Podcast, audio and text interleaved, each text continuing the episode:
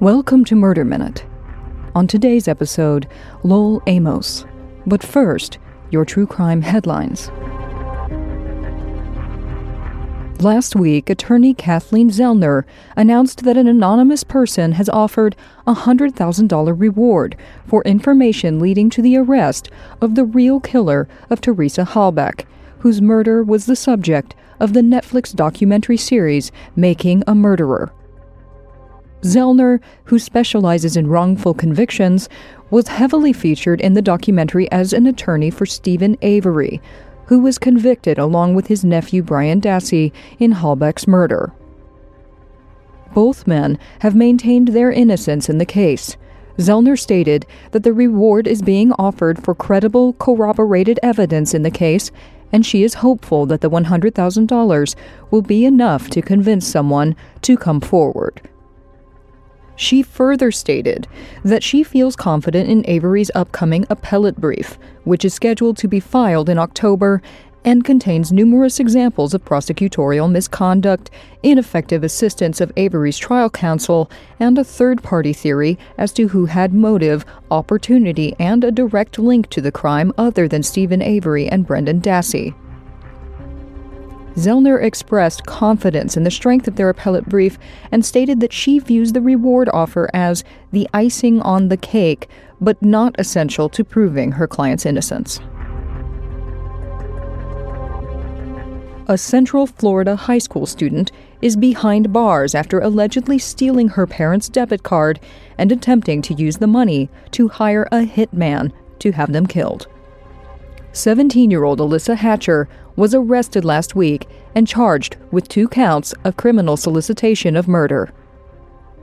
Investigators learned of the plot after some of the teenager's classmates overheard her discussing her plan at school and reported her to a school resource officer.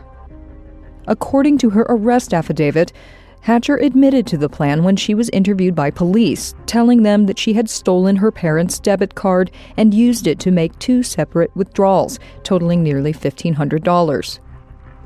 She told police that she spent $100 to buy cocaine for herself and used the rest of the money to attempt to hire two separate individuals to carry out the murder for hire plot, neither of whom followed through.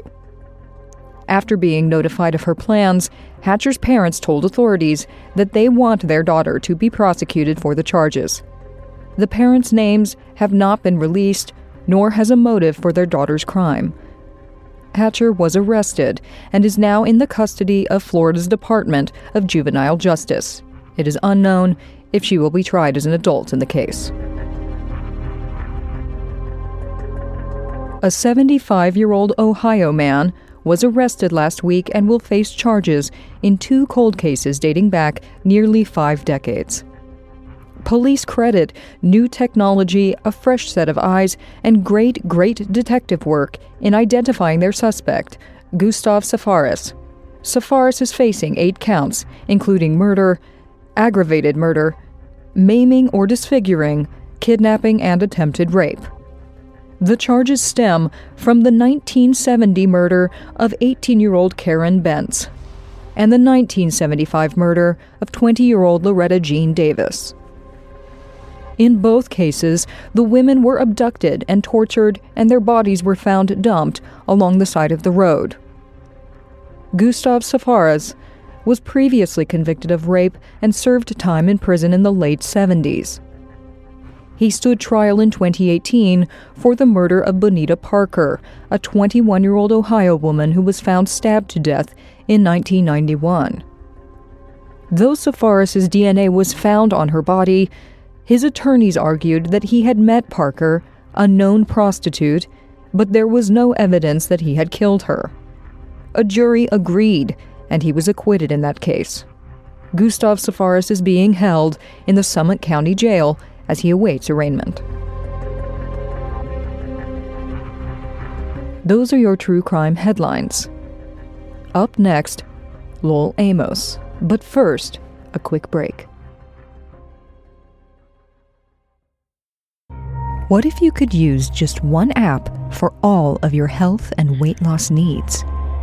Noom has you covered. No more hunting for training apps No more crash fad diets or calorie counters. Noom is like a nutritionist and a personal trainer, all in one app. This is not another diet. Noom knows that getting in shape isn't one size fits all. This app isn't about bad foods and good foods. Noom is a habit changing solution based on a cognitive behavioral approach that teaches us why we do the things that we do and arms us with the tools necessary to break our bad habits, meet our personal health and fitness goals, and stick to them for the long haul. It's easy. Just commit to 10 minutes a day, and if you go off track, don't sweat it. Your goal specialist in the Noom community will support you and help you get back on track. Small steps make big progress. I just opened my Noom app, and it told me that I took 997 small steps today. That's mostly pacing, but it still counts. Take your first step now and sign up for your trial today at noom.com slash mm. That's N-O-O-M dot com slash mm.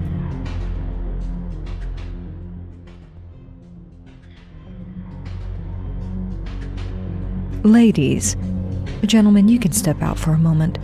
Ladies, if your cup is only half full, then you're probably wearing the wrong bra size. Third Love is here to support you. Stop adjusting your bra straps. Enough with the underwire cutting into your flesh.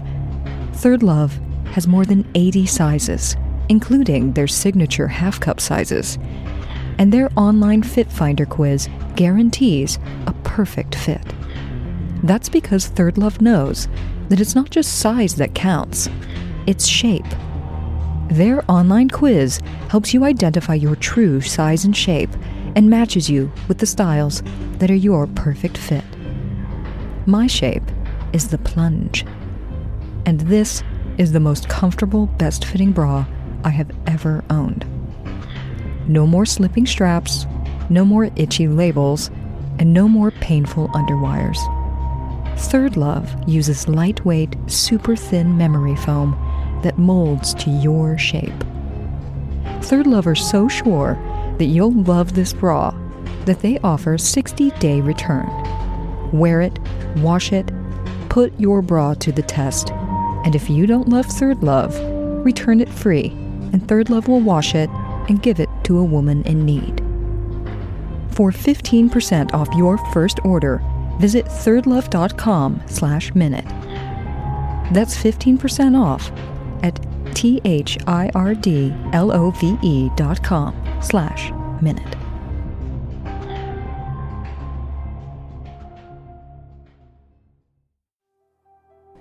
Welcome back to Murder Minute. Today, the story of Lowell Amos. On December 10, 1994, Lowell and Roberta Amos attended a company Christmas party at the Athenaeum Hotel in Detroit. After socializing with business colleagues into the early morning hours, the Amoses finally retired to their room around 4 or 4:30 a.m. 4 hours later, Lowell Amos called Bert Crabtree, a colleague staying at the hotel. Lowell was in a panic and asked Crabtree to come to his room.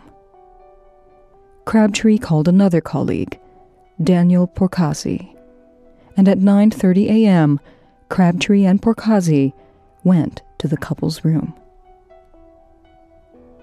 Roberta was dead. Lowell told his co-workers that it was an accident, that he and his wife had been using cocaine, and that Roberta had overdosed. Lowell, afraid that the police would charge him with drug possession, told them that he needed to clean up the room before calling the police. He asked Porcasi to take his sport coat for him. The two men returned to their rooms, packed their belongings, and quickly checked out of the hotel. As Daniel Porcasi drove home that morning, he noticed that something was in the breast pocket of Lowell's coat.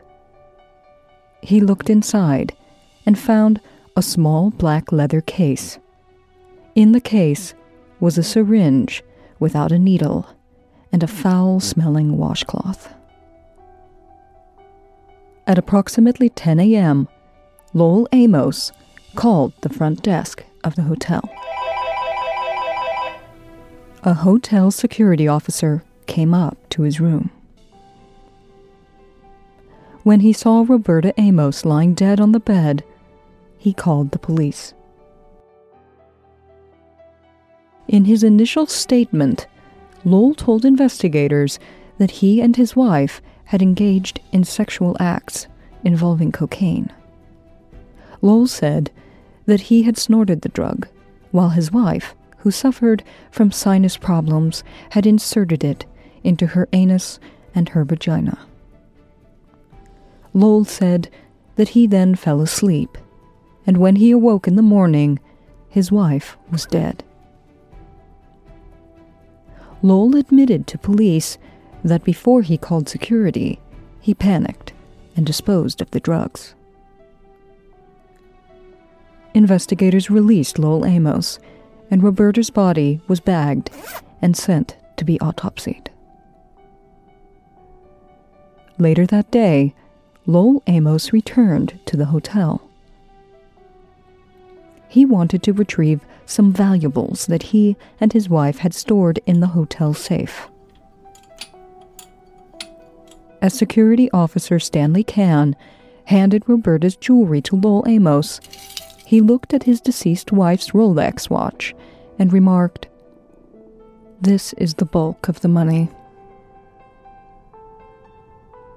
That evening, Lowell drove to Bert Crabtree's house.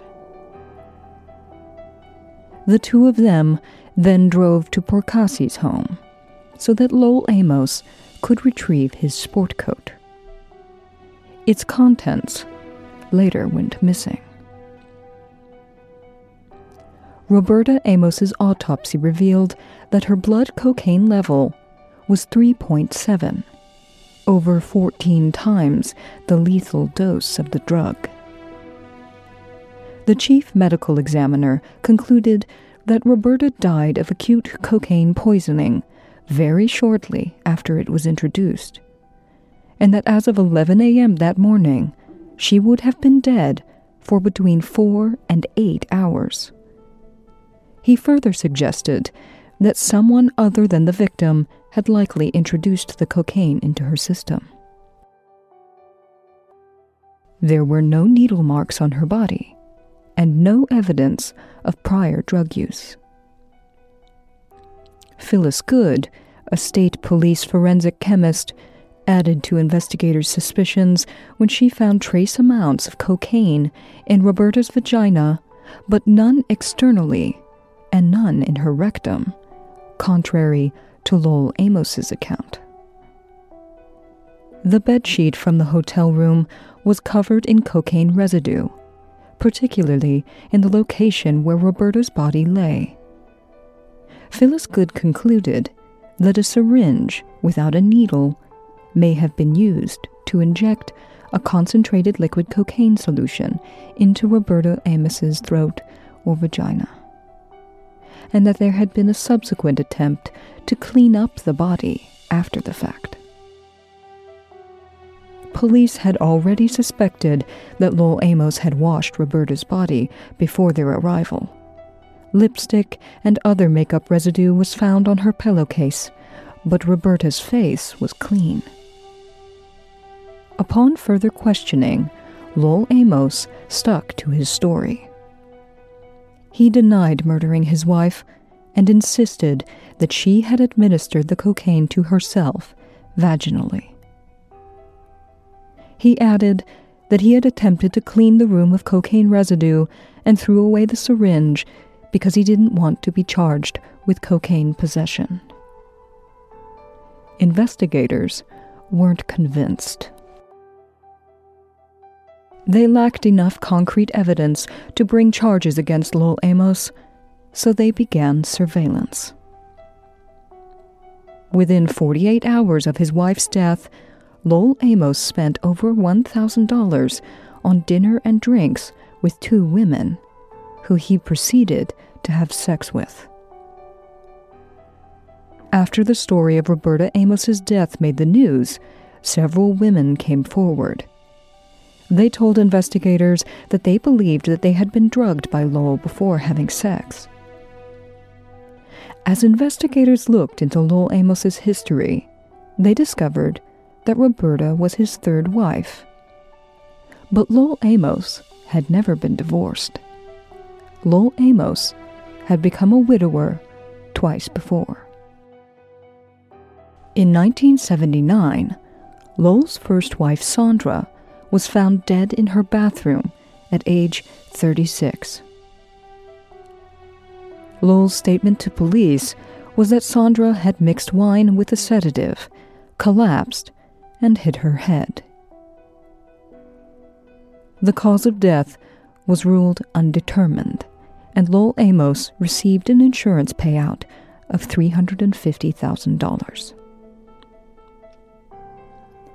Shortly after Sandra's death, Lowell married his longtime mistress, Carolyn. According to friends, Lowell and Carolyn argued frequently. Carolyn discovered that Lowell had taken out large insurance policies on her life. When he refused to cancel the policies, Carolyn threw him out of the house. Lowell moved in with his mother. A few weeks later, she was rushed to the hospital, unresponsive. No diagnosis was found, and she was released. A few days later, she died. At 76 years old, no autopsy was performed. Her cause of death was presumed to be from natural causes. Lowell Amos inherited more than $1 million. He called Carolyn and informed her that his mother had died. When Carolyn arrived at the house, Lowell was throwing his belongings into the car, saying that he didn't want people to know that he had been living with his mother. Carolyn invited Lowell to move back in with her. Nine months later, Lowell's second wife was found dead in her bathroom. Lowell's statement to police was that he had taken Carolyn a glass of wine while she was blow drying her hair in the bathroom. The tub was full of water. Later, he found her dead in the bath, apparently electrocuted. Strangely, the wine glass that Lowell claimed to have brought Carolyn was not in the bathroom. It was in the kitchen, rinsed clean, and in the dishwasher. Lowell Amos received $800,000 from the insurance policies that Carolyn had kicked him out of the house over.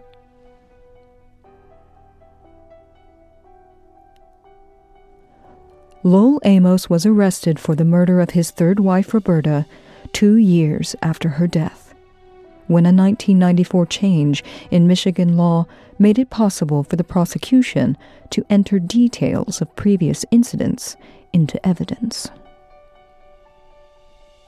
Ruth Loftus, an acquaintance of Lowell Amos's, testified that she met with Lowell in August of 1991 in Indianapolis, and that he confessed to her that he had killed his first wife.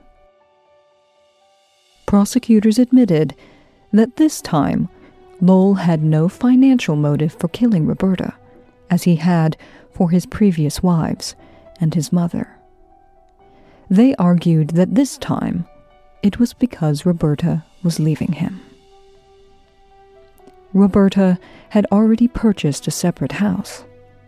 She had told friends and family that she wanted Lowell out of her life. The prosecution's theory was that Lowell Amos murdered his third wife because he couldn't stand the rejection. First, they said, he gave her a glass of wine with two crushed sedatives. After she passed out, he then used a syringe to inject a mixture of cocaine and water into her vagina. Finally, when she began to convulse, he smothered her with a pillow. On October 24, 1996, Lowell Amos was found guilty of premeditated murder and murder using a toxic substance. And on November 4, 1996, he was sentenced to life imprisonment without the possibility of parole. Lowell Amos was never charged for the deaths of his first wife Sandra, his mother, or his second wife Carolyn. He is currently serving his sentence at the Muskegon Correctional Facility in Michigan.